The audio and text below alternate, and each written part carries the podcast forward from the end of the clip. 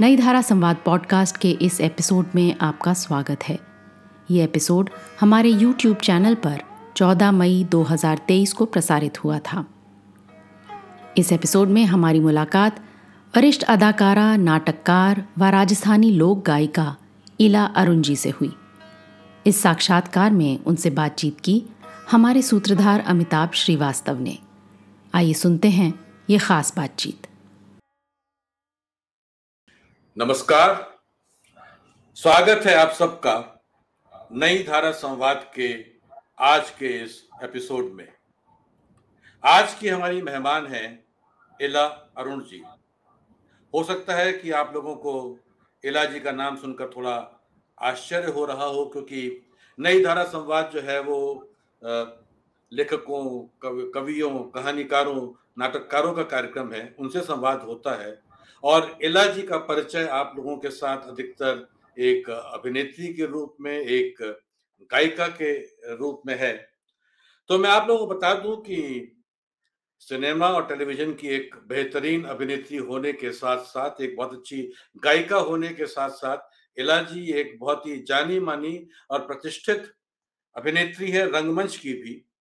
और सिर्फ़ अभिनेत्री ही नहीं है, उन्होंने कई नाटक भी लिखे हैं मौलिक नाटक भी और कई उन्होंने अनुवाद और रूपांतरण भी किए हैं और इसीलिए आज इला जी हमारे साथ नई धारा संवाद के इस कार्यक्रम में है।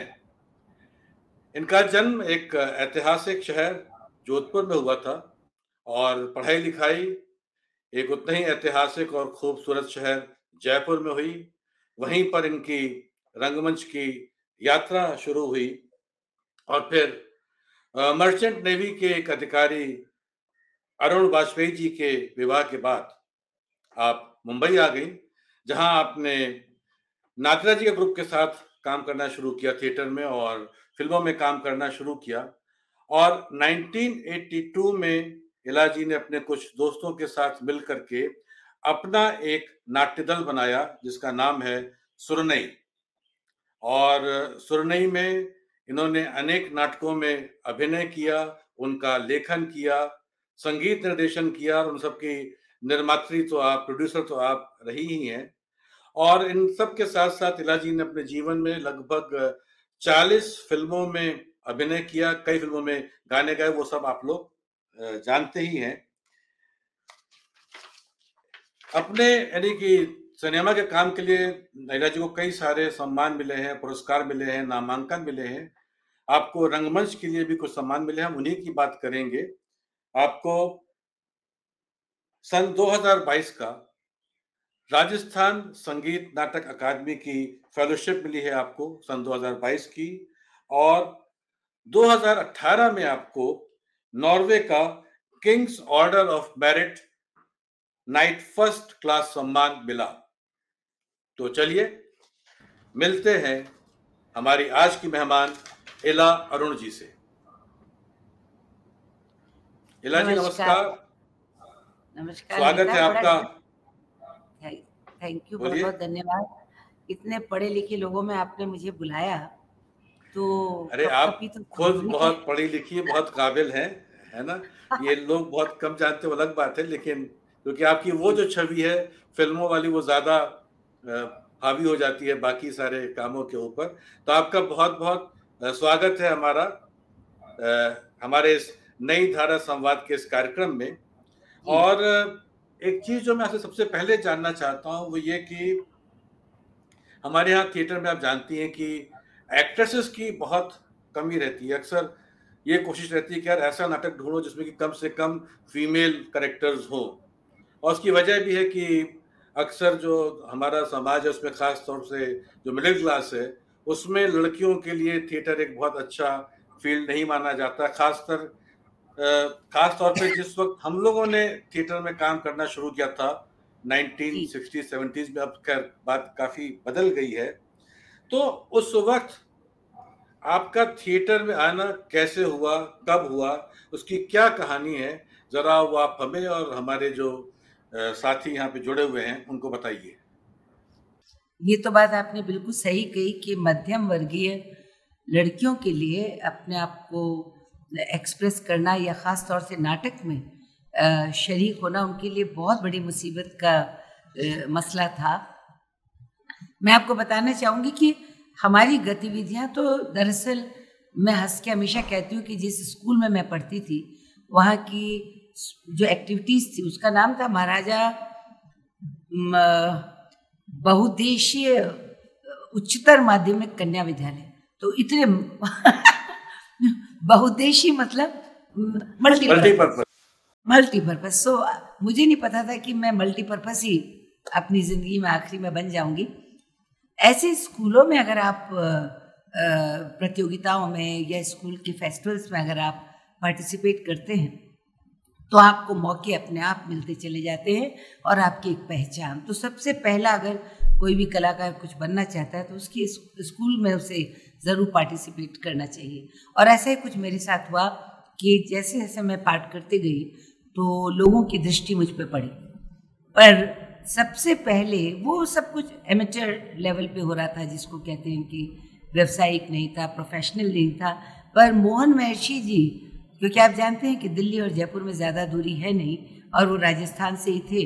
उन्होंने आकर के जयपुर में कुछ काम करना शुरू किया। और मैं भूलूँगी नहीं, वो भूमिजा कर रहे थे संपूर्णानंद जी का नाटक। और उसमें मैं सिर्फ़, क्योंकि मुझे रंगमंच से, अपने स्कूल से लगाव था तो मैंने उसमें जाना रविंद्र मंच पे शुरू किया। जहाँ पर मुझे मेन रोल मिला नहीं साइड रोल भी मिले नहीं जब सीता जाती हैं तो उस समय गाँव की लड़कियाँ कुछ रोती हैं। उसमें अचानक उन्हें लड़कियों की ज़रूरत पड़ी और मुझे भी उसमें शामिल किया गया। ये मेरी रंगमंच से पहली मुलाकात थी। उसके बाद मैंने मुड़ के देखा नहीं। और उस वक़्त मैं आपको बताऊँ, फिर मैंने मोहन जी के साथ कुत्सिया जैदी का आज़र का ख्वाब में मेन रोल भी किया था। पिंचो कपूर जी के साथ, बहुत बड़े बड़े नाटक किए, भानु भारती के साथ किए, आषाढ़ का एक दिन, पांचवा सवार, जसमा उड़नी सब में अपने स्कूल, कॉलेज के दिनों में जब मैं यंग थी चित्र लेखा ये बाल स्वरूप राही जी का वो कर रही थी, और वही मुसीबत थी जो आपने कहा कि हमेशा जिस दिन टेक्निकल्स होते थे, उस दिन अगर साढ़े नौ, बम्बई तो भैया नौ बजे से शुरू होता है साढ़े नौ अगर रात के बज जाते थे तो डायलॉग्स नहीं आते रहते थे, दुखदुखी मचती थी कि घर में कैसे घुसेंगे। तो मोहन महर्षि जी, एक दो और डायरेक्टर हमारे जो पुरुष सहायक थे, वो साइकिल पे आते थे और छत पे माँ जो है, वो घूम रही होती थी और उनका एक वाक्य अभी तक कानों में गूंजता है। वो ये कि जहाँ से आई हो वहाँ चली जाओ। तब मैं हंस के अपनी माँ से कहती हूँ कि मान लो हम चले गए होते। मान लो आपकी बात को सीरियसली लिया होता। तो हम आज कहाँ होते? पर आगे बढ़ने के लिए माँ बाप के साथ विरोध करके दीवार का फलांगना ज़रूरी नहीं। धीरे धीरे उस विरोध को अपने में समेटना है, अपने को तराशना है और उन्हें बताना है कि ये जो मेरी भूख है, वो मेरी पहचान बनाएगी। इस तरह हमने किया और इसी तरह मुझे पूरा विश्वास है कि छोटे शहरों की लड़कियाँ, उनके तो मौके आज बहुत ज़्यादा खुल गए, वो करेंगी। अच्छा आप उसी वक्त मेरे ख्याल से दिल्ली भी आई थी और नेशनल स्कूल ऑफ़ ड्रामा ने कोई एक शॉर्ट टर्म कोर्स किया था आपने वो भी अटेंड किया था तो उसके लिए परमिशन मिली घर वालों से और कैसा रहा वो एक्सपीरियंस आपका? वो क्या था बॉबी कि सॉरी अमिताभ जी मैं आपको प्यार से नहीं आप बॉबी कह सकती है कोई दिक्कत नहीं। हाँ। तो बॉबी क्या हुआ कि किसी एक पत्रिका में या तो राजस्थान पत्रिका होगी या राष्ट्रदूत वहाँ कहीं एक छोटा सा राजस्थान संगीत एकेडमी का एक ऐड आया था। उसमें एक, ये स्कॉलरशिप थी शॉर्ट टर्म कोर्स करने की। जैसे मेरी नज़र पड़ी तो मैंने सोचा कि ये मौका मैं ना चूकूं और चूँकि उसको कंडक्ट करने वाले थे मोहन महर्षि जी तो थोड़ी बात आसान हो गई, माँ को थोड़ा समझाना आसान हो गया। पर उन्होंने यथा प्रस्तावित फ़ाइल की तरह से कहा क्योंकि वो होम मिनिस्टर थी कि मैं काका जी यानी मेरे पिताजी से पूछूँगी फ़ाइल वो अटकी रही, कब उन्हें मौका मिला। और उनका एक कहना था कि नाटक को तुम दाल और नमक, जैसे दाल में नमक होता है ना, वैसे इस्तेमाल करो। इसको तुम अपनी आजीविका नहीं बनाओ। और हुआ वो मज़ाक मेरी माँ के साथ कि आज ये मेरी आजीविका बन गई है ना नाटक करना। तो मैं गई वहाँ पे और मुझे इंटरव्यू लेने वाले, मैं अपने आप को भाग्यशाली कहूँगी कि अलकाजी साहब थे, इब्राहिम अलकाजी, जिन्हें मैं बहुत प्यार करती हूँ। और वो थे, हबीब साहब थे और दीना पाठक थे। और किसी ने कहा, लोक संगीत सुनाओ। तो वो तो मेरे बाएँ हाथ का खेल था। किसी ने कहा, नाटक किसके साथ किया? वो बोला। और सब कुछ करने के बाद मुझे शॉर्ट टर्म कोर्स में परमिशन मिल गई। और मैंने मैं इसे क्या कहूँ, इसके पीछे छोटी सी कहानी है कि कुछ ऐसा हुआ कि मोहन जी और अलका जी साहब में कुछ मतभेद हो गया विचारों का और मोहन जी उसे नहीं कर पाया मैं उन भाग्यशाली लड़कियों में से हूँ कि मेरा प्ले किंग इडिपस, उसमें मैं योकास्टा बनी थी अब्राहम अलकाजी साहब ने डायरेक्ट किया, ना केवल डायरेक्ट किया, मनोहर भाई जो थे वो इडिपस थे, सारी लॉटरी खुल गई मेरी।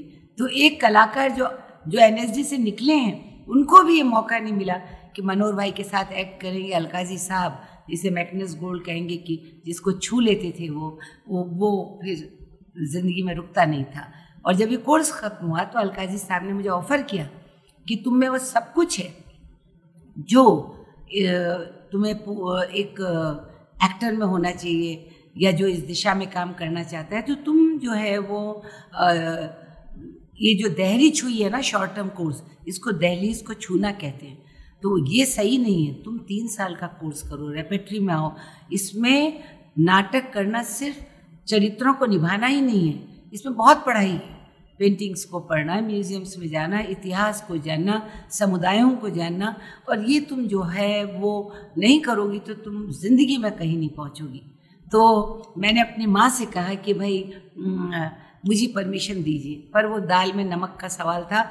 उन्होंने कहा, ये तीन साल की मैं गारंटी नहीं दूँगी। तो अलका जी साहब ने मुझे नाराज़ होकर कहा कि, जाओ, तुम भी अपनी माँ की तरह से बस बेटियाँ, सात बेटियाँ पैदा करती रहना, कुछ नहीं करोगी। और इसके पीछे मज़ा ये कि एक बार वो जहांगीर आर्ट गैलरी में आए थे और वहाँ पे मैं बैठी हुई थी। अलकाजी साहब को देखा तब तक मेरा ग्रुप सुरनाई बन चुका था मैं कई नाटक कर चुकी थी। मैंने कहा सर मैंने बेटियाँ नहीं पैदा करी हैं मैंने सात नाटक कर लिए हैं। तो ये मेरी कहानी है। वेरी गुड बहुत बढ़िया। अच्छा ये आपने जो ग्रुप है सुरनई 1982 में मुझे मालूम है अपने कुछ दोस्तों के साथ बनाया और पहला एक आपका म्यूजिकल प्रोग्राम था उसका नाम ही था म्यूजिकल सैंड स्टोन और वहीं पर आपने जो अपना पहला नाटक किया सुरनई के लिए रियाज वही शायद मेरे ख्याल से आपका पहला मौलिक लिखा हुआ नाटक भी था। तो ये एक्टिंग करते करते और गाना वगैरह गाते हुए लोक संगीत आप गाती ही नहीं थी शुरू से। तो ये लेखन की तरफ़ रुझान कब और कैसे शुरू हुआ और रियाज लिखने की क्या कहानी है रियाज की क्या कहानी है? जी तो मैं सबसे पहले बताऊँगी सबसे पहले हमने म्यूजिकल सैंडस्टॉम किया फिर एक लोक कथा थी। जिसमें मैं अभिनय कर चुकी थी जयपुर में, जेठवा उजली। तो रवि झाकल भी तब तक आ चुके थे। तो उसको जब मैंने सोचा, इसको करें। ये पहचान बनाने के लिए सबसे बढ़िया होगा कि अपने स्टेट की लोक कथा को मैं करूँ। पर जब मैंने उस स्क्रिप्ट को छुआ तो मुझे लगा कि वो लोक कथा तक ही सीमित था। यानी लोक कथा पे नाटक करने में अगर वो आज के संदर्भ में नहीं छूता है, अगर वो सोसाइटी पे कमेंट नहीं करता है तो फिर वो एक लोक कथा बन के ही रह जाता है लोक नाट्य तो मैंने फिर और फॉर्म्स को एक्सप्लोर किया और उसको रिविजिट किया स्क्रिप्ट को और उस पर लिखा। तो यहाँ से तो एक, पर लेखन की शुरुआत जो है ना वो अभी कहीं ना कहीं अपने कॉलेज और स्कूल के दिनों में थी जब मैंने रेडियो के लिए कई स्क्रिप्ट छोटी मोटी अपने अंदाज में लिखी थी। पर कॉलेज में मुझे गोल्ड मेडल मिला था। एक प्ले मैंने किया था, टूटा घर घरौंदा one act play with two scenes कि जहाँ मैंने माँ और बेटी, दो स्त्री पात्र पात्र से चार पात्र करवाए। जो आज बेटी है, वो जब कल माँ होती है और जब उसकी बेटी रिएक्ट करती है, तब उसे ये मालूम होता है कि, अरे, ये ये कैसे हो गया? मैं भी अपनी माँ से ऐसे ही बात करती थी। खैर, ये तो बात छोटा मोटा मेरा लेखन का जो जो मेरी रुचि थी, वो चल रही थी। पर अब मैंने सोचा है, आते ही नादरा जी के साथ एक दो नाटक किए थे कि अपना ग्रुप बनाऊँ, सुरनाई। और उसमें मैं कुछ मौलिक काम करूँ। अक्सर बम्बई में क्या होता है कि जो लोग भी उस ज़माने में दिल्ली से आते थे, वो वही नाटक करते थे जो अलकाजी साहब करते थे। उसी का रिपीट जैसे किसी ने आषाढ़ का एक दिन किया, किसी ने लोअर डेप्स किया, किसी ने you know all this place जो पहले हो चुके थे तो उसमें आपकी ग्रोथ क्या हुई? तो उस समय तक मेरी मुलाकात श्री के के रैना जी से हो चुकी थी, जो कि यहाँ एक रुका हुआ फैसला लेके शायद आप भी थे उसमें आए थे। तो मैंने उनसे कहा मैं कुछ नया करना चाहती हूँ और आ, उनका भी ये मन था कि ऐसा ग्रुप ज्वाइन करें जो कुछ नया करना चाहें। तो विजय कश्यप वीरेंद्र राजदान रवि झांकल ये सारे लोग मुझसे जुड़े। एक दिन मैंने के जी से कहा कि मैं एक नया नाटक लिखना चाहती हूँ। तो उन्होंने कहा लिखो। तो कुछ मैंने भूमिका बांधी और संगीत का जो मेरा अनुभव था उसको मैंने पति पत्नी के रिश्तों में ढालना चाहा और उसे नाम दिया रियाज। यानी कि जिस तरह के संगीत में रियाज बहुत आवश्यक होता है, वैसे भी दाम्पत्य जीवन में भी अगर हम लगातार स्नेह या प्यार भरे शब्दों का प्रयोग नहीं करेंगे तो खराश का आना बहुत स्वाभाविक है। और आज के समय पे जब प्रेशर्स बढ़ रहे हैं तो खराश पहले आते रिश्ते कहीं गायब हो जाते हैं और फिर टूटने की संभावनाएँ ज़्यादा बढ़ती हैं। तो मैंने मेटाफर्स जो हैं, वो इस्तेमाल किए हमारे रियाज के। यानी प्ले का नाम था रियाज और पति का नाम था मध्यम, जो थिएटर बैकग्राउंड से हैं। अब प्रोटेगनिस्ट जो हैं, धानी, जो मैंने किया तो धा और नी और इधर ऋषभ ऋषभ सॉरी ऋषभ, मेरे पति का नाम था ऋषभ। रे को कहते हैं, संगीत में ऋषभ।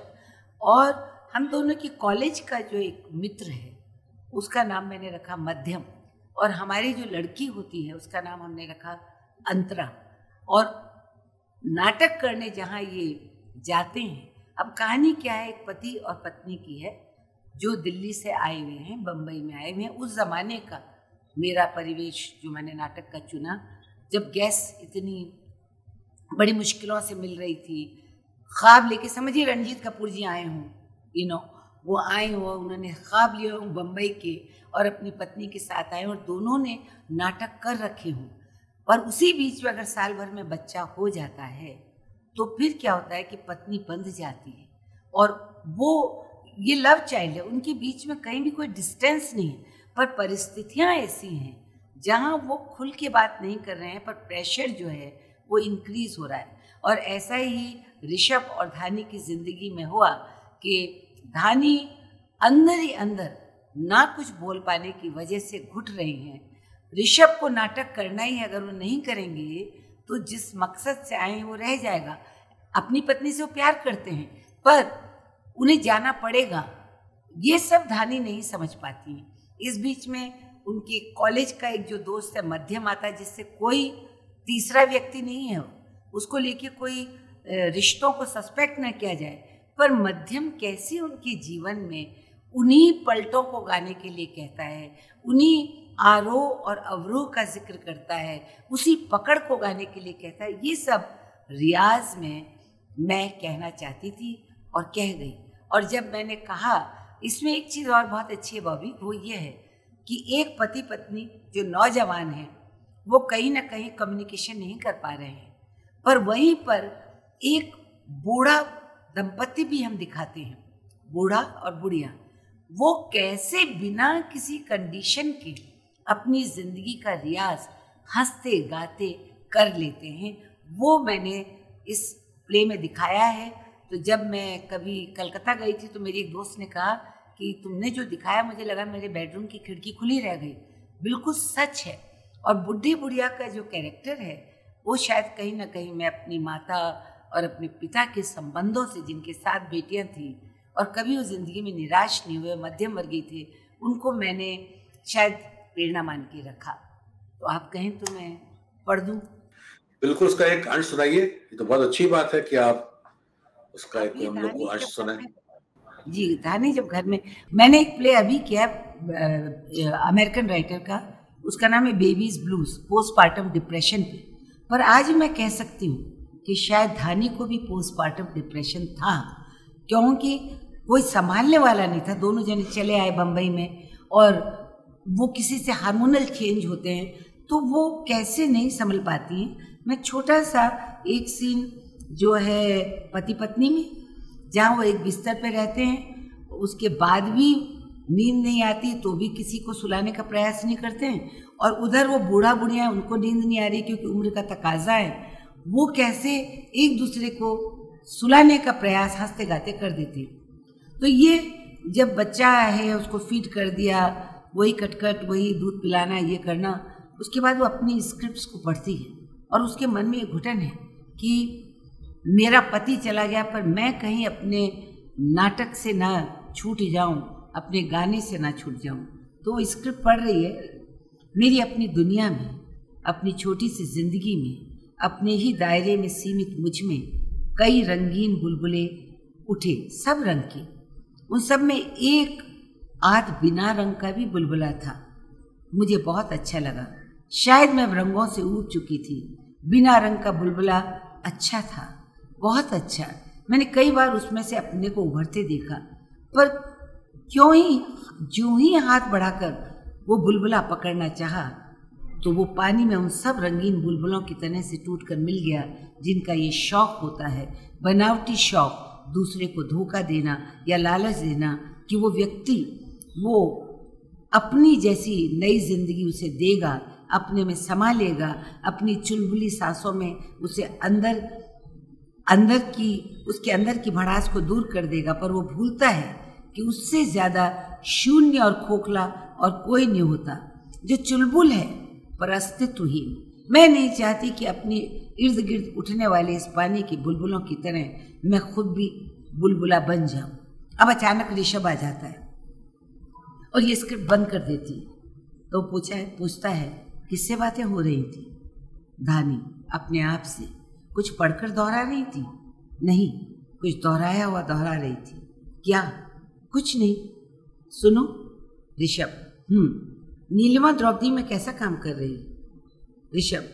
हाँ कल मैंने उन लोगों की रिहर्सल देखी थी अच्छा कर रही है, पर उतना अच्छा नहीं जितना तुमने उस वक्त किया था। धानी अच्छा लगता है कानों को ये सुनकर कि तुम्हें कुछ बीता हुआ याद है, या कि ये याद है कि मैं कभी नाटक भी करती थी। ऋषभ, अरे मैं कैसे भूल सकता हूँ? मैं ही तो तुम्हें गाने से खींच कर नाटक में लाया। मैंने तुम्हें एक्टिंग करना सिखाई। मैंने तुम्हें एक नई ज़िंदगी दी, एक नया नाम दिया। धानी। हाँ नाम तो तुमने दिया, मिसेस धानी ऋषभ। और ज़िंदगी भी नहीं दी, वैवाहिक ज़िंदगी, प्यार की ज़िंदगी और घर गृहस्थी की ज़िंदगी पर ये सब देकर के तुम ये भूल गए कि मैंने कभी तुम्हारे साथ कंधे से कंधा मिला करके काम किया था, आवाज़ से आवाज़ मिला करके चीखी थी और आज तुम्हें मैं, तुम महज मुझे एक आम औरत मानते हो। दुनिया की और औरतें तुम्हें क्रिएटिव लगती हैं सेक्सी लगती हैं और मैं ऋषभ। धानी? तुम्हें क्या होता जा रहा है? तुम बिना बात की क्यों मुझसे लड़ती हो? कौन कहता है कि तुम टैलेंटेड नहीं हो? तुमने कितना, इतना कुछ क्रिएट तो किया है? क्या क्रिएट किया है? एक अदद ये बच्चा, बस। मैं जानती हूँ कि मैं माँ बन चुकी हूँ, पर उसी के साथ तुम भी तो पिता बने हो। तुम्हारी भी तो कुछ जिम्मेदारियाँ हैं। आई एम इक्वली टैलेंटेड फिर मैं घर में क्यों सड़ रही हूँ? तुम घर के बाहर जाते हो, हज़ारों से मिलते हो, हज़ारों के साथ हँसते हो। मैं भी चाहती हूँ कि मैं हंसूँ। मैं भी चाहती हूँ ऋषभ, जो जी में आए करो। मैं कब मना करता हूँ? हज़ारों के साथ हंसो, हज़ारों के साथ बोलो, और just I do whatever I want मुझे भी कोई बात करने वाला चाहिए। बच्ची की तरफ़ देखता है धानी चिड़ के हाँ सो गई। कितनी बार बताऊँ? सो गई। धानी जाकर लेट जाती है। धानी को नींद नहीं आ रही है। वो बेचैन है। ऋषभ सिगरेट पीता है। लाइट थोड़ी डिम होती है। दोनों चाहकर भी बात नहीं कर पा रहे उधर आप देखते हैं स्टेज की एक तरफ़ बुढ़ा और बुढ़िया। बुढ़िया, कितने बज गए? बुढ़ा, हमेशा रात में जगा करके बोलेगी, कितने बज गए? बुढ़ा, तुम्हें नींद नहीं आ रही? बुढ़िया, आजकल पता नहीं क्यों नींद नहीं आती? बुढ़ापा भी बड़ी बेतुकी चीज़ है। जवानी में नींद नहीं आती तो कोई बात थी, अब पूरी गंगा नहा ली तो नींद तो आनी चाहिए ना चैन की। सब कुछ देख लिया, खो लिया, पा लिया, बच्चे, गृहस्थी, सारे धाम चैन से पूरे आ गए। पता नहीं नींद क्यों नहीं आती। बुढ़ा, अरे बुढ़िया कई जवानी वाले सपने अब तो नहीं आ रहे? वो क्या नाम था तुम्हारी ताई की बहन के छोटे लड़के का जो रोज तुम्हें गुलाब की शरबत की, बर्फ़ की चुस्की ला के देता था? अरे जाओ, कहाँ की बातें ले बैठे। वो चुस्की? वो मैं बर्फ़ की चुस्की इसलिए थोड़ा ना खाती थी कि वो मुझे देता है। हमें तो बर्फ़ ही बहुत अच्छी लगती थी। जब उसे मालूम पड़ गया तो वो रोज रसोई के पिछवाड़े पर गंगा राम की चुस्की लाकर गुलाब के केवड़े के साथ मुझे देता। आ आ क्या मज़ा आता। पर अब उस बर्फ़ की चुस्की की वजह से हमारे दांत तकलीफ़ दे रहे देखो, इसी तरह से दांत निकलते गए ना, और नए लगते गए तो एक दिन अपना कहने को एक भी नहीं रहेगा। बुढ़ा कहता अच्छा भाई, सो जाओ। क्या करें? नींद नहीं आ रही। बुढ़ा कहता है तो क्या करें? बुढ़िया कहती, चलो आज अपनी शादी की तस्वीरें देखें। पहले वो फ़ोटो देखें, फिर अपने बुढ़ापे की शक्ल देखें। देखिए कितना फ़र्क आ गया। बुढ़ा और वो एल्बम देखते हैं। वो कहता है, अरे बुढ़िया, चाहे शरीर में फ़र्क आ गया हो, हमारा दिल तो अभी भी ससुर जवान है। ये वो दिल है जिसमें गंगा की पवित्र प्यार की नदियों जिसने गंगा की पवित्र प्यार की नदियों में डुबकियाँ ली हैं, जिस पर क्रांति के छींटे पड़े हैं, जिस पे लहू के छींटे पड़े हैं, जिसने सुख दुख ऊँचा नीचा सब देखा है, जिसने तुम्हारे नाम का गाना फिर भी गाया समझी? वो बुढ़िया कहता है, अरे जाओ, तुम झंडू लाल के पारसी ड्रामे की तरह अपने नाट्य का प्रचार प्रसार ना करो। बुढ़ा चलो नहीं करते, पर अब सो तो जाओ। वो कह रही, क्या करें, नींद नहीं आती। तो बुढ़ा कहता है अच्छा सुनो, आँख बंद करो अब बोलो सौ, बुढ़िया कहती सौ, अब बोलो निन्यानवे निन्यानवे, अट्ठानवे। ये गिनती काहेगी ना रहे हमें। अब बोलो सत्तानवे सत्तानवे, बयानवे सो जाती तो कहने का मतलब ये है कि ज़िंदगी का रियाज बूढ़े बूढ़ियों की तरह, अरे अगर ये नवयुवक रखते नाटक तो बहुत लंबा है। पर ये मुझे अंश लगा कि मैं आपको सुनाऊं कि मैं कैसे नहीं बहुत अच्छा बहुत अच्छा अंश सुनाया आपने और ये जो मेरे ख्याल से जो पति जी। कुछ कह रही हैं पहला नाटक था मेरा ये। हाँ पहला नाटक आपने लिखा और काफ़ी अच्छा लग रहा है सुनने में। मैंने देखा तो मुझे याद है बॉम्बे में पृथ्वी थिएटर में इसका शो देखा हुआ है मैंने। वो बहुत बेहतरीन नाटक था। अच्छा आपने जो है मौलिक नाटकों के लिखने के अलावा कई विदेशी नाटकों का रूपांतरण किया हुआ है। और उसमें जो मेरे पास आपकी लिस्ट मिली है उसमें एरिक चैपल का नाटक है रूसी प्ले जो थे अलेक्से अरबुजोव उनका नाटक है। नोबेल पेरू के उपन्यासकार नाटककार हैं जिनको नोबेल अवार्ड मिला आ, मारियो वर्गास लास्ट लोसा शायद यही नाम मैं प्रोनाउंस सही कर रहा हूँ। उनका किया साउथ अफ्रीका के नाटककार अतुल फोगाट का नाटक किया। तो ये जो एक मौलिक नाटक लिखने का अनुभव और एक किसी और के लिखे हुए नाटक को रूपांतरित करने का अनुभव कैसा था? कैसा लगा आपको? जरा उसके बारे में अगर आप कुछ शेयर करें ये बहुत ज़्यादा आप खुद भी बॉबी काम करते हैं और आपने भी अनुवाद किए हैं। किसी और के नाटक का अनुवाद करना एक बेहद ज़िम्मेदारी का काम है और बहुत चैलेंजिंग काम है। किसी और की चीज़ को गोद ले लेना और अपना बना लेना और फिर क्योंकि इसमें आपको भौगोलिक शारीरिक मानसिकता ये सब ध्यान रखनी पड़ती है। अब नॉर्वे के नाटक को जब पहला नाटक आ, मैंने किया था उसके पहले ऑफकोर्स मारियो वर्गस लोसा का जमीला बाई कलाली वो एक आ, पेरू रेगिस्तानी है। पेरू में वो शराब बेचती हैं जमीला बाई। और उनके यहाँ चार उचक्के आते हैं रोज़। और एक रात को वो एक जवान लड़की को लेकर आ जाते हैं। जमीला बाई कभी ज़िंदगी में मुस्कुरा ही नहीं और पहली बार जब वो जवान लड़की देखती है तो वो थोड़ी मुस्कुराती है। उनका ये मुस्कुराना जो है, ये चारों जो आदमी उचक्के लोग हैं, उनके दिमाग में कीड़ा डाल देता है। और फिर वो इस बात पे सोचते रहते हैं कि इसने हमें हमेशा गाली के साथ बात करी, एक डिस्टेंस रखा हमारे साथ तो ये ये अचानक क्यों मुस्कराए पहली बात तो जब मैंने नाटक पढ़ा तो मैंने सोचा, क्यों ना मैं इसे राजस्थान में अडेप्ट करूँ? क्यों ना मैं राजस्थान में कल्लाल जो होते हैं, वो शराबियों का, शराब बनाने का धंधा करते हैं और कलाली साके की तरह शराब पिलाने का भी करती हैं। और मुझे वह हमारे यहाँ की बहुत ही प्रतिष्ठित पद्मश्री अल्लाह जलाई बाई हैं, हुई हैं गायिका, जिन्होंने कलाली गानों को बहुत गाया है। तो मुझे बहुत अच्छा मौका मिला कि मैं कलाली फॉर्म को इस नाटक में इस्तेमाल कर जाऊँ। तो मैंने इसको बीकानेर के पास उसको ढाला और रेगिस्तान में ये बैठी हुई है और इसमें कई गीत आ गए जो कि बहुत ही एक फोर्स नहीं करना पड़ा क्योंकि खुद ने गाया है अपनी अल्लाह जलाई बाई ने। तो इस गाने को मैंने सारे गानों को इसमें डाला, मूमल डाली, कलाली डाला, बहुत सारे फोक फॉर्म्स को डाला। और इसमें जब एक रात को क्या होता है कि जब ये औरत की तरफ़ मुस्कुराना देखते तो ये जुआ बहुत खेलते लोग। तो जबरा जो है, मेरा मेन प्रोटेगनिस्ट है, वो जुए में तीन हज़ार हार जाता है। और इसके पास पैसा नहीं है, पैसा इसे देना ही पड़ता है।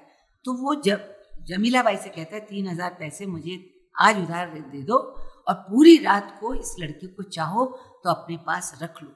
ये उसकी एक दिमाग में इनकी कीड़ा है कि इसने मुस्कुराया था तो कहीं ये वो तो नहीं, इसके आगे पीछे तो कभी इसने आदमी को देख के तो मुस्कुराया नहीं। एक पूरी रात वो लड़की जवान सुंदर, लड़की चमेली, वो जमीला के साथ रहती है। अगले दिन जब वो लेने आता है तो चमेली वहाँ नहीं है और वहाँ से नाटक की शुरुआत होती है। मुझे लगता है ये मेरी ज़िंदगी का बहुत ही खूबसूरत एक प्रयास था। हमने 200 से ज़्यादा नाटक किए और नाटक करने वाले में रजत कपूर, के के रैना और रवि झांकल, इन्होंने बहुत अपनी राजेश्वरी सचदेव, इसके डायलॉग्स पूरा वुमेन एम्पावरमेंट में है। और मैंने ये कि अगर एक औरत काम करने जाती, चाहे वो कलाली हो, गाँव में हो, शहर, वही हालत शहर की औरत है कि शहर की औरत के बारे में आप जजमेंटल हो जाते हैं। आप उसके बारे में कहानियाँ गढ़ने लगते हैं, ऐसा हुआ होगा, ऐसा होगा। But there is a truth वो सच क्या है? वो सच सिर्फ़ नाटक में जमीला के अलावा कोई नहीं जाता था। और ज़िंदगी में उस व्यक्ति के साथ जिसके साथ खटाए वो कोई नहीं जानता होगा। तो ये था जमीला बाई कलाली। पर अगर आप चाहें तो मैं पहले गूंज के अंश सुना दूँ अगर आप गूंज का सुनाइए थोड़ा गूंज का बैकग्राउंड बता तो अच्छा रहेगा। बैकग्राउंड ये है कि हमारी प्रक्रिया जो है सुरनाई में वो ये है कि के के रैना जी बहुत नाटक पढ़ते हैं। और मुझे नहीं लगता है उनके पास एक कौड़ी जायदाद है बस सिर्फ़ स्क्रिप्टें ही स्क्रिप्टें हैं। बहुत पढ़ते हैं किताबें पढ़ने का बहुत शौक है। उन्होंने एक दिन आकर मेरे हाथ में ये किताब रखी अथल फुगाट की वैली सॉ। और उसने कहा कि तुम अगर चाहती हो कि तुम्हारी लड़की पहला नाटक करे तो इससे अच्छा नाटक नहीं होगा, क्योंकि इसमें एक नाना और एक नातिन की कहानी दुर्भाग्यवश, इनकी जो लड़की है, नाना की जो लड़की है, वो मर जाती है। सुसाइड कमिट किया होता है या भाग जाती है। अब नाना कोई छोटी लड़की पालनी पड़ रही है। अतल पुगाट का नाटक था। मैंने सोचा इसको इस बार किसी एक परिवेश में ना डाल के नाना और नातिन का रिश्ता तो सार्वभौमिक है, यानी हर जगह पे ये रिलेशन मैं इसको एक काल्पनिक कहानी, एक विजुअल ट्रीट देती हूँ कि जगह कहीं भी हो सकती है। नाना का नाम कुछ भी हो सकता है। तो मैंने ये नाटक लिखा और बहुत ही सुंदर ये नाटक बन पड़ा। इसका मैं सिर्फ़ आपको वो अंश सुनाऊँगी जहाँ पे इसमें तीन कैरेक्टर होते हैं। एक होता है लेखक, जो नाटक के बारे में बात करता है। और दूसरा क्या होता है? वो नाना होता है और फिर वो नातिन होती है। नातिन और नाना के साथ डिफिकल्टी ये हो रही है कि माँ भी शायद ऐसे ही भागी थी, फिर सुसाइड किया था। नातिन वो बहुत गाने की शौकीन है, पर वो अब खेतों से उग चुकी है। दैनिक दिनचर्या जो किसी गाँव की होती है, उससे उठ चुकी है। नाना जो है, वो बहुत प्रोटेक्टिव है। तो ये जो लड़ाई है, ये जो एक नाना का प्यार और प्रोटेक्शन करना, उस लड़की को बहुत खलता है, क्योंकि वो चाहती है, मैं खुले आसमान में उड़। जैसे कि आजकल बम्बई में हो रहा है कि छोटे गाँव से लड़कियाँ तुरंत भाग जाती हैं, ट्रेन पकड़ लेती कि पता नहीं बम्बई में क्या हो जाएगा माँ बाप जो हैं, वो उन्हें संभाल नहीं पाते हैं वो टिकट ले लेती हैं। कभी कभी उन्हें रास्ते मिलते हैं कभी कभी वो गलत रास्तों पे भी चली जाती हैं। ये डर नाना के दिमाग में भरा हुआ है। और वो नहीं चाहता, वो चाहता है मैं इसे प्यार से रखूँ, क्योंकि he has already lost the girl तो मैंने ये नाटक आइडेंटिफाई किया और सोचा कि मैं इसे कर सकती हूँ। नाटक एक फार्मर के बारे में भी है। एक किसान के बारे में भी। आगे चल के किसान को क्या दिक्कतें होती है, वो भी मैंने लाई हैं।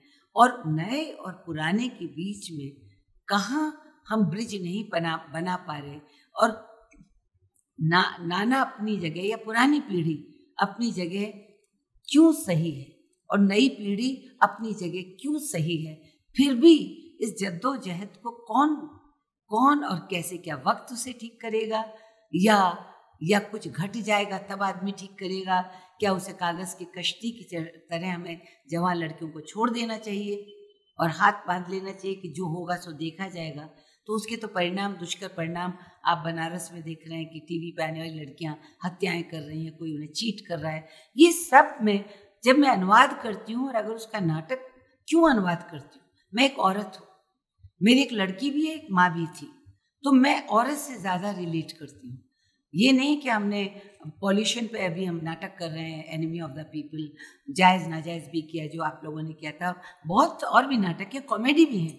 पर ज़्यादातर ना, नाटक औरतों की आवाज़ पे क्योंकि उन्हें मैंने करीब से देखा है मैं जवान थी मैं लड़की थी। माँ जब टूटा घरौंदा लिखा था आई हेटेड माई मदर कि वो क्यों कहती थी कि दाल में नमक की तरह नाटक करूँ? पर आज सोचती हूँ कि अपनी जगह वो कितनी सही थी। अगर उन्होंने भी मुझे आज़ादी दी थी उन्होंने भी मुझे नहीं तो एनएसटी कैसे पहुँचती? फिर मैंने भी और लड़कियों की तरह से मेरी उम्र की लड़कियाँ दादी नानी बन चुकी हैं क्योंकि सोलह साल में ब्याह दी गई थी। ऐसा माने तो नहीं किया ना थोड़ी स्पेस तो दी हमें। तो हमें आभारी होना चाहिए। तो मैं इसका एक लेखक छोटा सा छोटा मैं तो मुझे रोक देना क्योंकि पता नहीं अच्छा ठीक है मैं रोक दूँगा। कुछ मालूम नहीं ना पढ़ती चली जाऊँ। लेखक बीज उसके हाथ में कद्दू है। कद्दू के चमत्कारी बीज। कद्दू। आप सोचेंगे, नाटक की शुरुआत मैंने की वो भी कद्दू से। आप समझ गए ना, कद्दू से मेरा तात्पर्य क्या है? पीले रंग के, हरे चकत्तेदार, फुटबॉल से दिखने वाला, प्यारा अपना कद्दू। सस्ता, मद्दा और टिकाऊ कद्दू। ज़्यादातर हर मौसम में फलने वाला कद्दू, अपना कद्दू। मध्यम वर्गीय लोग खाने की मध्यम वर्गीय लोगों के खाने की शान कभी आपने कढ़ी और कद्दू और चावल खाए हैं। यूपी के लोग तो इस कॉम्बिनेशन पर दीवाने हो जाए। मराठी लोग इसे भोपला कहते हैं। गुजराती लोग कोड़ा कहते हैं। राजस्थानी कोला कहते हैं। हज़ारों नाम इसके। जवान लोग तो इसकी सूरत भी नहीं देखना चाहते। इसके नाम से मीलों दूर भागते हैं। पर यूपी का भैया तो कद्दू का पेठा भी खाता है। क्या कहा? पागल हूँ मैं। अरे भैया, कभी आगरा जाना, अपना इलाज भी कराना और पेठा भी खाना। हाँ हाँ उंगलियाँ चाटते रह जाओगे। कश्मीरी लोग तो कद्दू की पकौड़ी भी खाते हैं। और हाँ उससे भी कमाल होते हैं कद्दू के बीज। सिर्फ़ मेरे कहने पर कभी सूखे कद्दू के भुने बीज खाइए। आपने अपने आप में ये डेलिकेसी है डाइट वाले इसे बहुत खाते हैं। हज़ारों किस्म के कद्दू के बीज होते हैं। क्या कहा? मैं खुद कद्दू हूँ। क्यों नहीं? जिस ज़मीन में पैदा हुआ हूँ, वो रेगिस्तान है। वहाँ सिर्फ़ कद्दू ही पैदा होते हैं। मुझे कुछ तो असर मुझ पर भी पड़ेगा ना। बारिश की पहली फुहार और हम ज़मीन में गड्ढे खोदते हैं, फिर डालते हैं ये चमत्कारी बीज। क्या आप सोच सकते हैं, सफ़ेद बीज कितने किस्म के कद्दू पैदा करता है? वाह वाह वाह, ईश्वर का चमत्कार है। मेरा गाँव, जिसका नाम है कारू, क्या कहा? इस इस नाम का कोई गाँव हिंदुस्तान में नहीं है? करेक्ट करेक्ट सोचा आपने। मैंने कब कहा? मैंने तो अपने गाँव का सिर्फ़ नाम बताया। ये दावा नहीं किया। ये गाँव हिंदुस्तान में होगा। मेरा गाँव घाटियों में पहाड़ियों के बीच। बसे कहीं भी हो सकता है। ऐसा नहीं हो सकता। क्यों भैया? लेखक मैं हूँ क्या आप हैं? क्यों नहीं हो सकता? मैं जो कह रहा हूँ वैसा ही सोचना होगा। मैंने कहा, मेरा नाम का मेरे गाँव का नाम कारू है। तो कारू है। आपको भी उसे कारू पुकारना होगा। फिर कुछ बोला। ऐसा नाम क्यों रखा? अरे यार, पीछे ही पड़ गए। एक अफ्रीका की किताब में पढ़ रहा था, उसमें एक गाँव का नाम था कारू। जब पूछताछ करा तो पता पड़ा खोई, मेरी कोई चीज़ नहीं खोई। यार, मैं बता रहा हूँ, खोई अफ्रीकन भाषा है और उस भाषा में कारू शब्द का अर्थ है रेगिस्तान। कारू शब्द सुनने में मीठा है और जो कि मेरे पात्र बस दो ही हैं, एक नाना और एक उसकी प्यारी नाती। वो भी बहुत मीठे हैं। तो मैंने इस नाटक के गाँव का नाम कारू रखा है। बताता हूँ बताता हूँ, यार थोड़ा तो टाइम दे दो। इंट्रोडक्शन लंबा हो रहा है, जानता हूँ जानता हूँ। यार पेशेंस नाम की कोई चीज़ होती है सब्र का फल पीटा, मीठा होता है तो सुनो, मेरे मीठे पात्रों के नाम, नाना का नाम है ओप्पा। क्यों? ओप्पा क्यों नहीं हो सकता? मराठी में अन्ना हो सकता है, मद्रासी में अक्का हो सकता है, उर्दू में अब्बा हो सकता है तो हमारे नाना का नाम ओप्पा क्यों नहीं हो सकता? अच्छा लगता है ना सुनने में, आपको उन्हें ओप्पा ही कहना होगा, क्योंकि वरानिका उन्हें ओप्पा कहती है। हाँ बताता हूँ वरानिका उनकी नाती ने। अनाथ है बेचारी। भाई, बीच में मुझे ना टोके, मेरा फ्लो टूटता है। आप सब कुछ शुरुआत शुरुआत में बता दूँगा तो नाटक में आप क्या देखेंगे? सोचिए, चौमासा आ चुका है। ओप्पा वैसे हम बक्स को बुलाते हैं। क्यों बुलाते हैं? क्योंकि बुलाते हैं, इसलिए बुलाते हैं। सोचिए, ओप्पा अपने खेत में खड़ा है। एक जर्जर सा मकान, नहीं, मकान उसका नहीं, लैंडलॉर्ड का है, जमींदार साहब का। वो तो कई पहाड़ियों में रहते हैं। ओप्पा की पुश्ते यहाँ पर बस खेती करते आई हैं और ज़मीन का लगान देती आई हैं। छिहत्तर साल से ओप्पा भी कद्दू ही उगाता है। नहीं भाई, और भी चीज़ों की खेती होती है। और कद्दू आसानी से पैदा होता है ना। तो मैं ये कह रहा था, चौमासा आ गया। अब इस गाँव गाँव गाँव में एक सामूहिक प्रार्थना होगी। फिर ये बीज बोए जाएँगे। फिर एक साथ कतार में जब पौधे होंगे तो ऐसा लगेगा, एलओसी सरहद पर हमारे नन्हे जवान पहले से वर्दी पहनकर तैनात खड़े। मैंने ये उपमा ऐसे नहीं ठोक दी। हमारे उपमा किसी जमाने में हवलदार नायक थे। आर्मी का उनका बैकग्राउंड है। नूडल खाना इन्होंने हिंदुस्तान चाइना वॉर में ही सीखा है। हाँ जो सन साठ में हुई थी, बहुत हंसकर बताते थे कि जब भी ये नारा लगता है, हिंदी चीनी भाई भाई इनका एक ही चीनी दुश्मन दोस्त उन्हें नूडल दे देता था। पहली बार जब ओप्पा ने इस उनकी तरह से नूडल खाना चाहा यानी दो डंडियों में तो सारे नूडल फिसल कर सरहद के पास चाइना में चले गए। ये ओप्पा का जोक ओपा का जोक है। खैर अब बस यादें हैं। वर, वरना वक्त के साथ ब्रास के बटन बैज यूनिफॉर्म डिस्चार्ज के पेपर यहाँ तक कि पूरा आर्मी का किट दीमक खा गए हैं। ओप्पा दिन भर बस ये गाता है हिंदी चीनी भाई भाई हिंदी चीनी भाई भाई बड़े लड़ाकू बड़े कसाई सरद पार है घात लगाई। कहते हैं भाई भाई हम पे फिर भी ताकत आजमाई। आगे बढ़ता जाता है टाइम नहीं है but this this is how Ila ji college के दिनों से ही रेडियो के लिए लघु नाटक लिखती थीं। एक्टिंग के साथ ही उनके भीतर लिखने और अपनी एक अलग पहचान बनाने की ललक थी। उन्होंने शुरुआत में लोक कथाओं को मंच दिया और कई बेहतरीन नाटक लिखे और उनका मंचन भी किया। उन्होंने अपने लिखे नाटक रियाज के एक अंश का पाठ किया। आइए अब सुनते हैं आगे की बातचीत। अच्छा अभी आपने बात की थी enemy of the people Ibsen के नाटक की और मुझे मालूम है कि पिछले कुछ सालों में आपने जो नॉर्वे के बहुत विश्वविख्यात नाटककार हैं हेनरिक इप्सन उनके नाटकों का रूपांतरण भी किया कई नाटकों का। उसके अलावा आप बॉम्बे में आप लोग इप्सन थिएटर फेस्टिवल भी ऑर्गेनाइज करते थे तो करते हैं करते हैं। अभी भी करते हैं तो करते उसी में आपने एक नाटक किया है घोष नाटक बहुत मशहूर नाटक है इप्सन का जिसका आपने पीछा करती परछाइया के नाम से रूपांतरण किया है। और मैंने देखा भी था बहुत कमाल का वो रूपांतरण और प्रोडक्शन है। तो हम चाहते हैं कि आप जरा हमारे दर्शकों को उसके बारे में बताएँ। देखिए जैसे मैंने आपसे कहा कि औरत औरत की आवाज़ तो ये नाटक जब मैंने लिया तो घोस्ट से हमेशा आदमी सोचता प्रेत, कोई इस तरीके की चीज़। पर घोस्ट क्या है? घोस्ट है हमारी पुरानी सोच, परंपराएँ, हमारा जिस तरीके का लोगों का चाल चलन था, वो कहीं ना कहीं हमारी ज़िंदगी में दोबारा आ जाते हैं और वो फिर मरते नहीं। वो वंश दर वंश कहीं ना कहीं आप पे असर डालते हैं।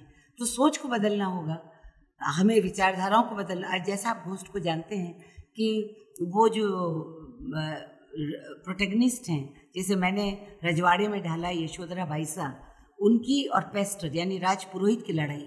तो धर्म को भी वो चैलेंज करती हैं, उनकी परंपराओं को भी चैलेंज करती हैं, और वो कहती हैं कि तुमने मुझे कभी आवाज़ उठाने नहीं दी। सब कुछ होता रहा। तुम्हारे दोस्त महाराज, ये विडो हैं, यशोधरा वैसा तो वो दुनिया की हर औरत से उनका संबंध था। हर गलत तरीका वो अपना रहे थे, शराब पी रहे थे, सब कुछ। पर परंपरा के नाम पे मैं कुछ नहीं बोल पाई। और मैंने जब आकर के आपसे, हमारे आचार्य राजपुरोहित से कुछ कहना चाहा तो आपने उस बात को ढक दिया और मुझे दरकरार किया। तो वही एक सीन है कि जो जब मैंने जयपुर में दिखाया तो लोगों ने ये सोचा कि कुछ लोग उठ के भी चले गए। उन्होंने सोचा कि शायद मैंने वाकई में राजघराने की कहानी कह दी। पर मैंने कहा, मैंने नहीं कही है। कहानी तो हेनरी किप्सन ने 150 साल पहले लिखी। तो हर जगह कहीं ना कहीं धर्म बीच में आता है और धर्म आपको आकर के वो नहीं खास तौर से औरतों को बोलने नहीं देता, जीने नहीं देता। और इप्सन की तो मैं कहती हूँ, अगर कोई पूछे कि आप तुम्हारी ज़िंदगी में तीसरा आदमी है, मैं कहूँगी हाँ है हेनरी किप्सन क्योंकि उन्होंने मुझे आवाज़ दी और उन्होंने मुझे लोगों तक, औरतों तक पहुँचाने के लिए कहा। एक एक छोटा सा है, जब महारानी साहिबा और पुरोहित जी, यानी के राना जो ये रोल कर रहे थे। तो वो बात करते हैं आपस में तो वो मैं आपको बताना चाहती हूँ। तो बात इस बात पर हो रही है कि इनके पति ने, पति पति से पैदा हुई वहाँ पे एक नाजायज औलाद है। और वो नाजायज औलाद जो है, क्योंकि बाहर खबर ना चली जाए, महारानी ने उसे दबा के बात में अपने लड़की की तरह घर में पाला पर विधि की विडंबना ये देखी कि जब उनका लड़का विदेश से आता है तो वही चीज़ दोबारा हो जाती जो नहीं होनी चाहिए थी। जो माँ डर के बचा रही थी कि लड़का कहीं ना कहीं उस लड़की से, जो कि इन वे सौतेली माँ है, सौतेली बहन है सॉरी सौतेली बहन है, उस बहन के प्रति आकर्षित हो जाता है। और कुछ ऐसा यशोधरा भाई साहब देख लेती हैं कि उनके आगे पूरा अतीत खड़ा हो जाता है। अब राजपुरोहित से वो कहती है कि उनका झगड़ा शुरू होता है और वो कहती हैं कि मैं ये बर्दाश्त नहीं करूँगी। इस घर में मैं सांड जैसे हरकतें अब और बर्दाश्त नहीं कर सकती हूँ। राजपुरोहित किसी ज़माने में इनके दोस्त भी रहे हुए तो किस, कैसे उनके बीच में वार्ता होती है और कैसे मैं, जब मैं इसका अनुवाद करती हूँ तो उसे मैं कैसे समसायिक समसामायिक बना देती हूँ? या ये राजस्थानियों के लिए नहीं है? ये हर उस ऐसे परिवार के लिए जो, जिनके दृष्टिकोण संकुचित है और जो ये होना चाहिए, नहीं होना चाहिए और बात जो है धर्म के उसमें दबा देते हैं, उनके खिलाफ बात है। तो वो कहती है कि आपको तो पुरी जी कहते हैं, आपको तो अपने आप पे गर्व होना चाहिए। तो यशोधरा भाई कहती है, पता नहीं गर्व होना चाहिए कि नहीं होना चाहिए, पर मैं अब इस घिनौने खेल को आगे नहीं बढ़ने दूँगी। एक मजबूर, गरीब लड़की की ज़िंदगी को बिगाड़ने का कोई हक नहीं युवराज को। रीना को अटे से जाना पड़ेगा। अब तक मैं डरती आई समाज के कायदे कानून से, परंपराओं से और आपके प्रवचनों से। अगर मारो बस चले ना तो मैं तो गला पहाड़ के चिल्ला दूँ। हिम्मत है तो शादी करो। ये सांड जैसे हरकतें अब मैं इस घर में बर्दाश्त नहीं करूँगा नहीं करूँगी तो पुरे जी कहते हैं, राजा महाराजाओं का कि लड़की, लड़का एक नौकरानी से शादी करेगा और वो भी आप कराएँगे। कुछ तो शर्म और, शर्मो हया का पर्दा रखें और ये तो फिर भाई बहन हुए। तो वो कहती है कहती है ईश्वरा भाई साहब, हमारे ही, हमारे घरों के रोशनदान से अंदर झाँक कर देखिए, ऐसी हज़ारों शादियाँ हुई। क्या कुछ नहीं हुआ। मामा ने भांजे से चाचा ने, भतीजे से, मौसेरे भाइयों ने एक दूसरे से शादियाँ की, एक दूसरे पे हाथ फिराया, वो सब कुछ हुआ है, जो नहीं होना चाहिए था। तो फिर तौर तरीके से शादी कराने में ऐतराज का है? ये कज़न वज़न वाले की बातें तो सब कहने वाली बातें। तो वो कहता कि वो कहता है कि, सौतेली, बहन से शादी कराना ये तो बड़ी खतरनाक सोच है। तो शी से खतरनाक? क्यों भाई, खतरनाक क्यों? कौन किससे शादी करे? क्या सही है, क्या गलत है? आप जैसे समाज के ठेकेदारों ने तय किया है कि नहीं? आप कहें तो गलत भी सही हो जाता है और हम कहें तो सही भी गलत हो जाता है। हमारी आंखा के आगे तो द्रौपदी आ जाती है लान। क्या सोच करके कुंती ने द्रौपदी से कहा, जाओ भाई, जाओ पाँचों भाई, बांट लो। इस बात पे बेचारी द्रौपदी बांटी गई। मैं पूछ रही ये सही था? द्रौपदी की जबान में जो भी कोई खावा की चीज़ थी, जलेबी थी, राबड़ी थी खा लियो खा लियो खा लियो द्रौपदी द्रौपदी बोली क्यों नहीं? हूँ कि जवान पे कहीं लकवाल लाग गए थे द्रौपदी ने विरोध क्यों नहीं किया? डरी क्यों? मैं नहीं डरने वाली। तो पुरोहित जी कहते हैं बिकॉज़ ये पढ़ती हैं कुछ तंत्र मंत्र की किताबें, पुरोहित जी कहते हैं, आपकी मानसिक अभी स्थिति अभी ठीक नहीं है। आप आराम करें। वो कहते, वाह भाई, वाह वाह भाई साहब, अब हमारी मानसिक स्थिति खराब हो गई। अच्छा वो कहता है कि, देखिए, ये सब हमारे धर्म के खिलाफ है, ये तो गाथाएँ थे, सिर्फ़ कल्पना है। तो वो कहती है अच्छा आप जब ये गाथाएँ, उदाहरण के तौर पर मुझे सुनाते हो तो उसके पीछे एक एक प्रामाणिक ठोस होता है, ठोस होता है, धर्म होता है। और आप कहते हैं, ये सब धार्मिक ग्रंथों के अनुसार है। और वही कहानियाँ जब मैं आपको सुनाती हूँ। दोहराती हूँ तो काल्पनिक हो जाती है, वाह भाई, वाह पुरोहित जी, आपके आगे तो आपसे कोई जीत ही नहीं सकता। मेरी आँख को जब मैंने रीना और युवराज को उस हालत में देखा तो मुझे तो लगा जैसे मेरा अतीत नंगा होकर के हमारे आगे, आंखा के आगे रंगेलियाँ कर रहा है। कभी कभी तो मुझे डर लगता है कि मैं खुद ही एक भूतणी हूँ। हमारे पूर्वजों के पाप इस घर में बस गए। ये जो कुछ भी हो रहा है ना पूर्वज ये जो कुछ भी हो रहा है ये सब हमारे पूर्वजों की करतूतों का फल है। हमें हमारे पूर्वजों से विरासत में सिर्फ़ जायदाद ही नहीं मिलती। उसके साथ हमें मिलता है उनकी थोती परंपराएँ, उनकी घटिया विचार, उनके रीति रिवाज, उनका पाखंड, उनका अंधविश्वास, उनकी संकुचित सोच, उनकी घिनौनी आदतें, ये सब कुछ मरते नहीं। ज़िंदा रहते हैं बूथ की तरह आपका पीछा करते हैं, पीढ़ी दर पीढ़ी। ये सब, वो कहता है, ये सब आपकी किताबों का असर है। हमारी किताबों को दोष मत दीजिए, आप सुबह का कोई भी अखबार उठा करके देख लो, अखबार की सारी लाइन खून और व्यभिचार से रंगी होती हैं। और कोई न्यूज़ उस साले में होती ही नहीं है। यही न्यूज़ होती है, बेटे ने गुस्से में आकर के माँ का कत्ल किया, बाप ने नशे में आके बेटी का बलात्कार किया, सगे भाई, बहन ने सगे भाई ने बहन के मुँह पर एसिड फेंक दिया, एक से घिनौनी वार्ते और समाज समाज नपुस्तकों की तरह हाथ पे हाथ धरे बैठा रहता है। किसी साले को साधा नहीं मिलता आप देख लो ये मिनिस्टरों के बेटे, जेल तो ऐसे जाते हैं, जैसे पिकनिक करने जा रहे ये गए, ये आए, ये गए, ये आए। किसी को छूट छूट छूट करके आ जाते हैं। मैं कहती हूँ, पहली ज़िम्मेदारी औरत की, चाहे वो तुम्हारा पति हो, चाहे वो तुम्हारा भाई हो चाहे वो तुम्हारा तुम्हारा पिता हो अगर वो ऐसा घिनौना अपराध करता है तो साले को चौराहे पे ला करके नंगा करके जूतों से मारो, मिर्ची डालो उनकी आँखों में, ताकि भूल जाए ऐसी हरकतें करना। ये चौराहे पे बैठ के एनजीओ के साथ मोमबत्ती जलाने से काम नहीं चलेगा।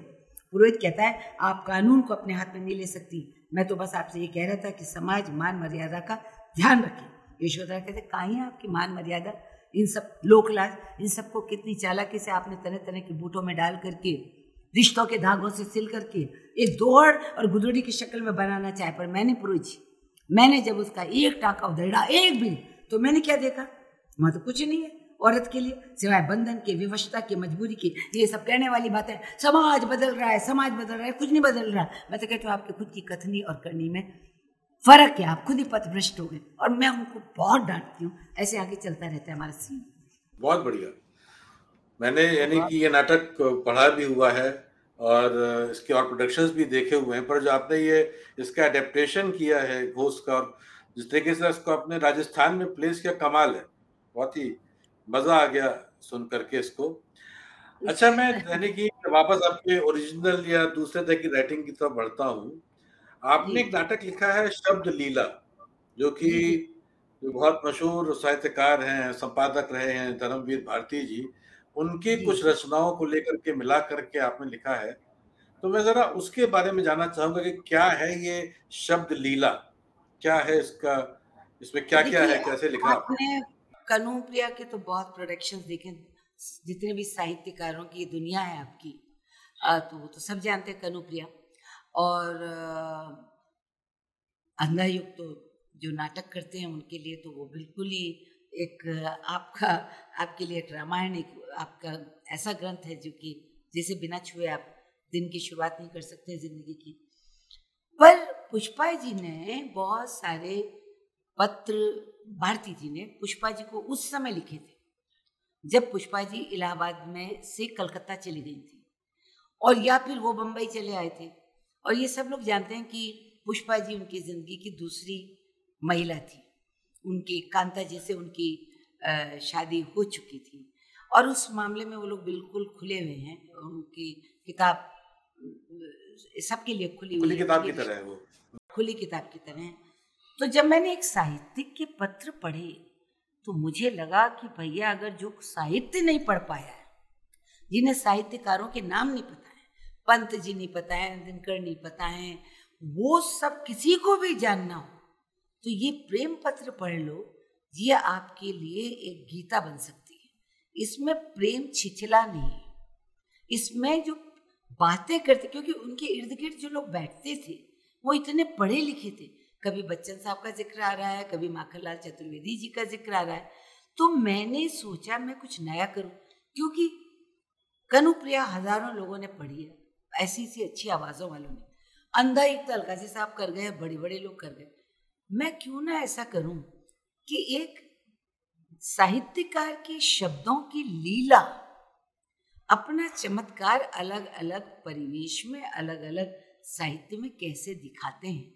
इसलिए उसका नाम मैंने रखा शब्द लीला। वो लीला जब वो प्रेम पत्र होते हैं, तब वो कुछ हो जाती है। जब वो साहित्यिक रूप में समझाते हैं, कुछ हो जाती है। जब वो कृष्ण का विवेचन करते हैं, राधा कृष्ण की बारे में वो लिखते कुछ और हो जाता है, जब वो राजनीतिक कुछ उसका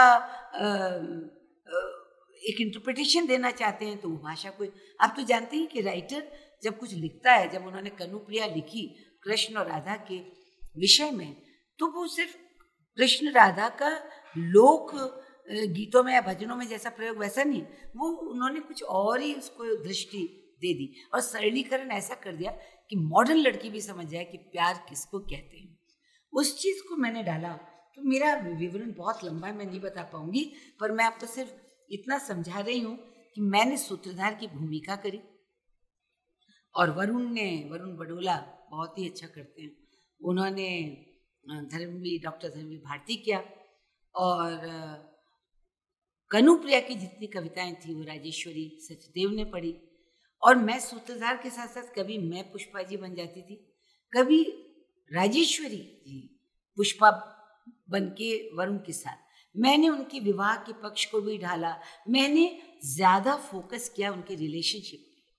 सिर्फ़ कनुप्रिया साहित्य पे ही नहीं रही, इसलिए नाटक में जो डायमेंशन होने चाहिए और उसके साथ साथ जो, क्योंकि हर साहित्यकार नाटक नहीं लिख सकता है और हर नाटककार एक साहित्यकार हो ये ज़रूरी नहीं।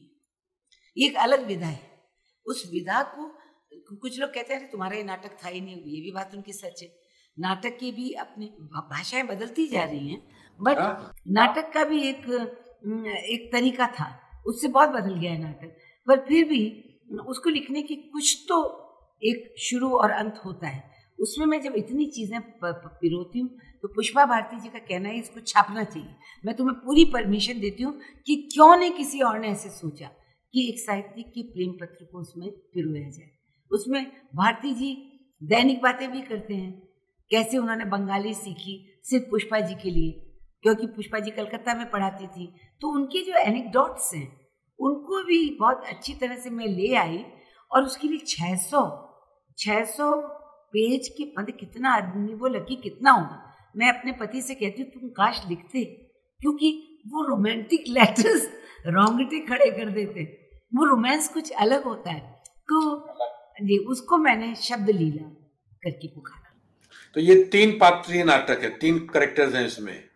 तीन कैरेक्टर्स है और साथ में छह हो जाते हैं क्योंकि हमने अंधा युग का वो वो अंश जिसमें युत्सु की बात करते हैं वो वाला पोषण दिखाया। और गांधारी मैं सूत्रधार की टेबल से उठ के वो तो सबसे चौंका देने वाला दृश्य होता है जब मैं गांधारी प्ले करती हूँ, जब भारती जी गांधारी की बात करते हैं और अचानक मैं कॉस्ट्यूम बदल लेती हूँ। और वो शराब तो देने में मुझे इतना अच्छा लगता है कि ज़िंदगी भर में लोगों को शराब ही दूँ। इतना बढ़िया उन्होंने लिखा है। और फिर भारती जी कैसे कैसे भारती जी से कृष्ण बन जा, बन जाते हैं, ये बडोला का चमत्कार है। उनकी भाषा उन्होंने अपने पिताजी से, जो संगीत भी सीखा है भाषा में माधुर्य इतना है। वो जुगल जोड़ी शब्द लीला के लिए बहुत अच्छी है। और हमारी के के रैना जी, वो भी, वो दृश्य भी मैंने अंकित कर दिया क्योंकि पुष्पा जी ने बड़े प्यार से लिखा है कि कैसे भारती जी ने पहली बार इस इस डर से कि ये मैं जो कर रहा हूँ वो सही है कि गलत है। वो वो प्यार से माखन लाल जी को दद्दा कहते थे। तो कैसे वो पहुँचे वहाँ उनके पास? एमपी में हाँ खंडवा जहाँ दद्दा आप भी अच्छे लगते दद्दा तो के के जी सडनली दद्दा बन जाते हैं और वो वो पत्र सिर्फ़ इसी को ड्रामा कहते हैं जो पत्र उन्होंने भारती जी को लिखा उसको भी हम ड्रामेटाइज करते हैं तो वो सब लेखन जो थी वो मेरी परिकल्पना थी मैंने एज लेखक क्या कंट्रीब्यूट किया कि जैसे कि पटवा करता है तीन अलग अलग चीज़ों को मैंने पिरोया और सूत्रधार की तरह से मैं क्या सोचती हूँ? या आज वो क्यों रेलेवेंट है, क्यों इरेलीवेंट है? ये साहित्य आज के ज़माने में आप कैद कर रहे हैं, बहुत अच्छी बात है, पर नए लोगों के पास फुर्सत नहीं है। वो किंडल किंडल करते हैं कुछ किंडल पे नहीं देखते। सिर्फ़ जो एमए करते हैं लोग, बेचारे जो भाषा में कुछ करना चाहते हैं, वो वो पढ़ते हैं। बाकी के लोगों में, हम लोगों में तो हमारे माँ बाप के से सुन की भाषा आ गई थी। वो पढ़ते थे हरिवंश राय बच्चन वो पढ़ते थे माखन लाल चतुर्वेदी। उनके नाम का इंट्रोडक्शन हमें उनसे मिल गया था। वो वो है ही नहीं क्योंकि युवा लोगों के पास समय नहीं। मैं हरिवंश राय बच्चन कहूँगी वो सिर्फ़ अमिताभ बच्चन जी को जानते और आगे की पीढ़ी तो उनको भी नहीं आराध्या को जानती है। उनकी मेरी मेरी, मेरी ग्रैंड डॉटर शीनोज आराध्या तो ये होता यही है। अच्छा जैसे आपने भारती जी की बात की भारती जी बहुत अच्छे नाटककार भी थे। कवि भी थे, कहानीकार भी थे, उपन्यासकार भी थे, संपादक भी थे, ऐसे ही आपके बहुत सारे पहलू हैं। मुझे मालूम है कि आप गाती बहुत अच्छा है, आप अभिनेत्री बहुत अच्छी हैं, आप संगीत की बहुत अच्छी जानकारी है और आप कवि भी हैं, एक कवित्री भी हैं।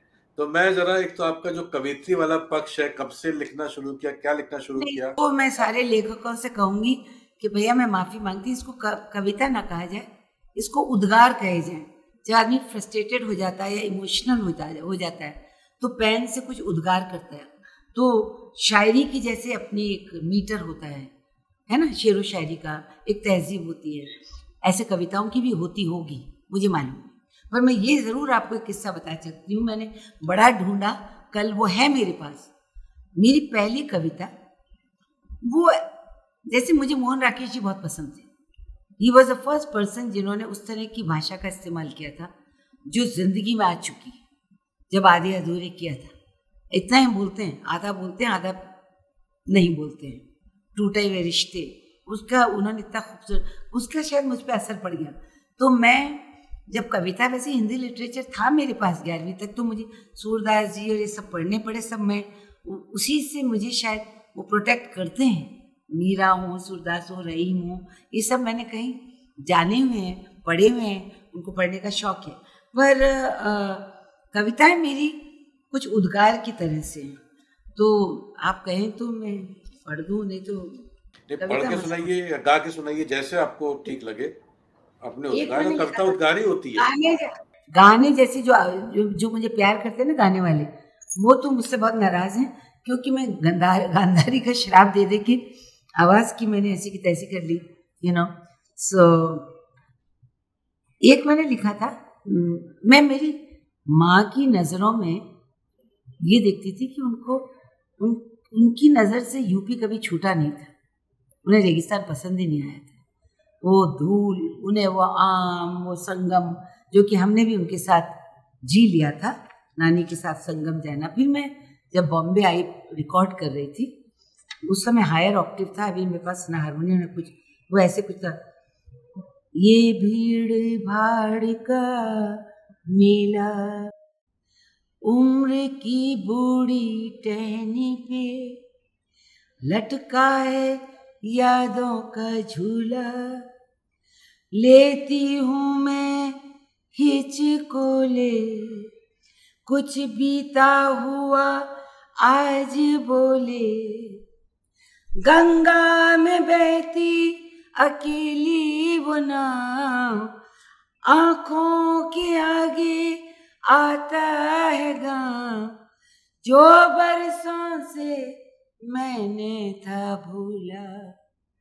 हम्म, ये भीड़ भाड़ का मिला। ये बचपन की किलकारियाँ ये नाराज़ होती सहेलियाँ। ये आम की झुकी डालियाँ। ये गेहूँ की पीली बालियाँ। वो जमुना का पानी, वो बूढ़ी मेरी नानी जो कहती थी रातों को किस्से कहानी। ओ ओ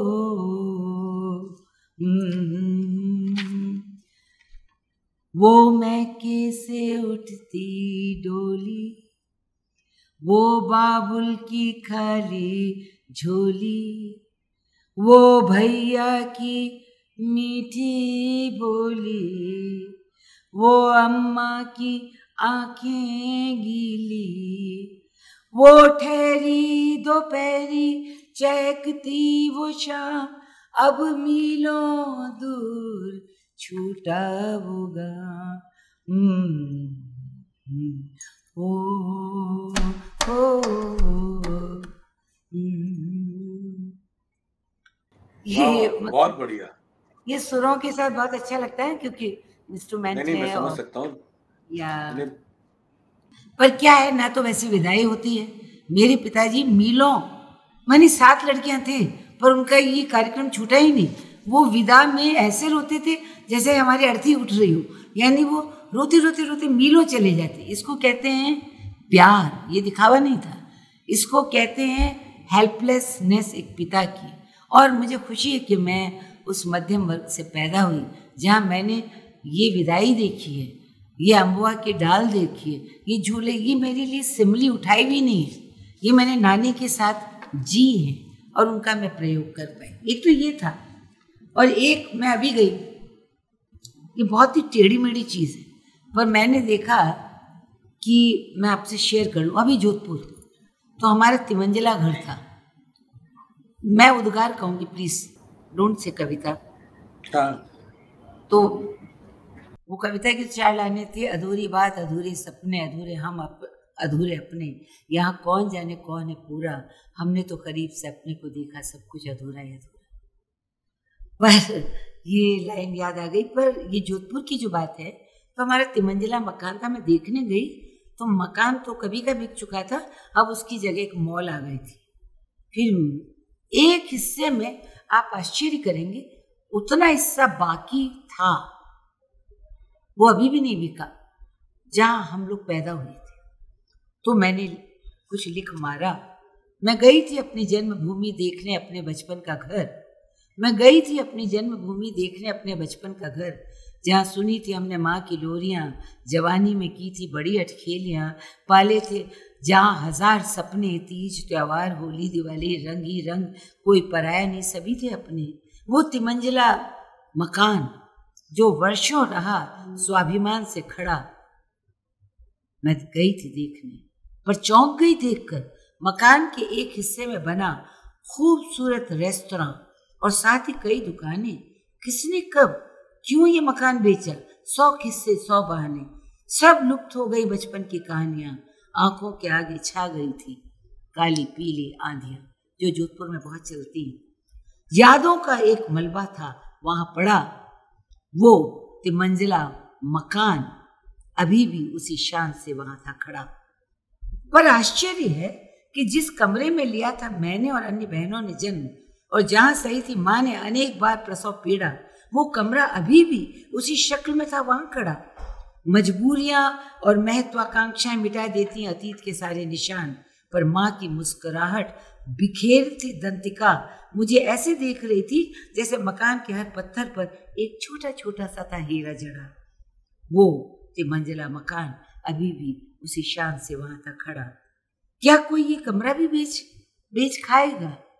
क्या कोई ये कमरा भी बेच खाएगा? जीते जी, मुझे ये वक्त पूरा ही निकल जाएगा। बार बार सोचती हूँ, कहाँ लुप्त हो गई बचपन की कहानियाँ? देखती हूँ बस यादों के मलबे को जो उस खूबसूरत रेस्तरों के आगे कचरे की तरह है पड़ा। मैं गई थी अपनी जन्मभूमि, देखने अपने बचपन का घर, जहाँ सुनी थी हमने माँ की लोरियाँ, पाले थे जहाँ हज़ार सपने, तीज, त्योहार, होली, दिवाली रंगी रंग कोई पराय नहीं, सभी थे अपने, वो अब कूड़े की तरह उस रेस्तरों के आगे मलबे में है पड़ा। बहुत बढ़िया। और ये तो मेरे ख्याल से सबसे लेटेस्ट अभी आप पिछले अभी, अभी दो चार दिन पहले ही आप जोधपुर में थी। दो दिन पहले। हाँ तो दो दिन पहले तो। जी दो दिन जब और मैं समझ सकता हूँ कि जो आपका घर जहाँ आपका जन्म हुआ होगा उसको देखने के बाद वहाँ पर अगर मॉल बना है और सारी जो ये मैं एक बात करना चाहता हूँ कि ये जो आप करेंगे बार बार करेंगे उद्गार है कविता उद्गार ही होती है मेरे ख्याल से। ऐसा मेरा मानना मैं खुद बहुत आपने जिस जगह मुझे रख दिया ना तो मुझे अपने डिफेंस में तो कुछ कहना पड़ेगा इतने साहित्यकार हैं वहाँ। हाँ, पर मुझसे भी टूटी फूटी लोग लिखते हैं इसलिए आप मुझे ये सोच कर कि मैंने उद्गार पेश किए। चलिए मुझे एक सवाल आपसे पूछना है ये आखिरी सवाल भी है मेरा आज की इस बातचीत का। ये तो कि आपने इतना है? आपने मौसमी की तरह मुझे निचोड़ दिया। मुझे भूख लग रही है। अरे बस अभी खाने के लिए ब्रेक करते हैं कि आपने इतना कुछ लिखा है, इतनी अच्छी चीज़ें लिखी हैं, इनको अब छपाती क्यों नहीं है? प्रकाशन क्यों नहीं कराती हैं इनका आप? इसके पीछे मेरा शक हो गया है, मेरे पास दस अनुवादित नाटक हैं, चार मौलिक नाटक हैं, पर ये जो हमारे देश में, हमारे देश में जो ये कॉपीराइट है, या जो पारिश्रमिक नहीं मिलता है, या जो मैं साहित्यकारों को की किताबों पे दिमक देखती हूँ तो मैं सोचूं मरें तो मेरी अर्थी पे ये डाल दें। पर इस, ये मतलब इसका कोई हक मुझ पे ना रह जाए ना पैसे मिले ना हक रहे तो मैं इसको क्यों छपवाऊँ ये मैं शायद सेल्फिश हो सकती हूँ। रवि झाकल ने भी मुझे कहा था कि अगर आप नहीं रही तो कोई दूसरे तो करें जैसे मोहन जी के मोहन राकेश के नाटक दूसरे लोग करते हैं। तो मुझे सोचना पड़ेगा कि मैं डिजिटल पुस्तकालय अपना ही खोल दूँ जहाँ पे लोग मैं ये तो देखूँ कि लोग खरीद रहे हैं। नहीं तो आपको वही होगा जो संगीत में हुआ। वहाँ तो मेरे को फिर भी रॉयल्टी अब आने लगी वरना वहाँ भी कलाकार मर गया। और मेरा म्यूज़िक का तो लंबा सफ़र रहा है। एक चीज़ आपने आखिरी सवाल कहा था पर मैं लोगों को कहूँगी कि जब रैप का युग चल रहा है रैप जो कि हमारे भी छंद हमारे भी छंद होते थे और लोग करते हाँ, थे। हाँ। तब मैंने जब दिल्ली शहर में मारो घाघरो जो घूमियो लिखा था मारवाड़ी में लोग ने ये सोचा कि चोली के बाद ये भी घाघरा है। पर मेरे घाघरे में मेरे घाघरे में पूरी कहानी थी जो मैं अभी आपको पूरी नहीं सुना सकती क्योंकि सात मिनट का पर थोड़ा। अरे दिल्ली शहर में मारो घाघरो जो घूमियो वही वही सब मर गया रे मारो घाघरो जो घूमियो। थी मैं खेत में खड़ी खा रही थी ककड़ी उनकी लाल पकड़ी जो मारी बाह पकड़ी मैंने गुस्सा घणो है उन्हें मारी लकड़ी। फिर काहे हो फिर काहे हो चोरी क्यों अकड़ी? मैंने मारी लकड़ी, बोली, मैं सुन सुन, अरे लाल पकड़ी थी मैं खेत में खड़ी खा रही थी ककड़ी तूने बाह पकड़ी, मैंने मारी लकड़ी। तू काहे बोली? तू काहे बोली? और दूर हट जा रे, हट जा रे, छोरा, दूर हट जा रे, हट जा। दूँगी मैं तने ऐसा झटका, दूर हट जा रे, हट जा रे, फिर दल शहर में मारो, घाघरियो जो घूमियो। एक घूमियो एक घूमियो एक घूमियो एक घूमियो। अभी मंत्री के लड़के ने, गाँव की लड़की की बाह पकड़ी थी, उस पर मैंने बवाल खड़ा करा। ज़्यादा बातें ना बना, तूने जाने मैं कौन? छोरा मिनिस्टर को दिल्ली मारू टेलीफोन, मैं समझ ना पाए वो की हँसी उड़ाई, दिल्ली जाके उन्हें मारी, रपट लिखाई।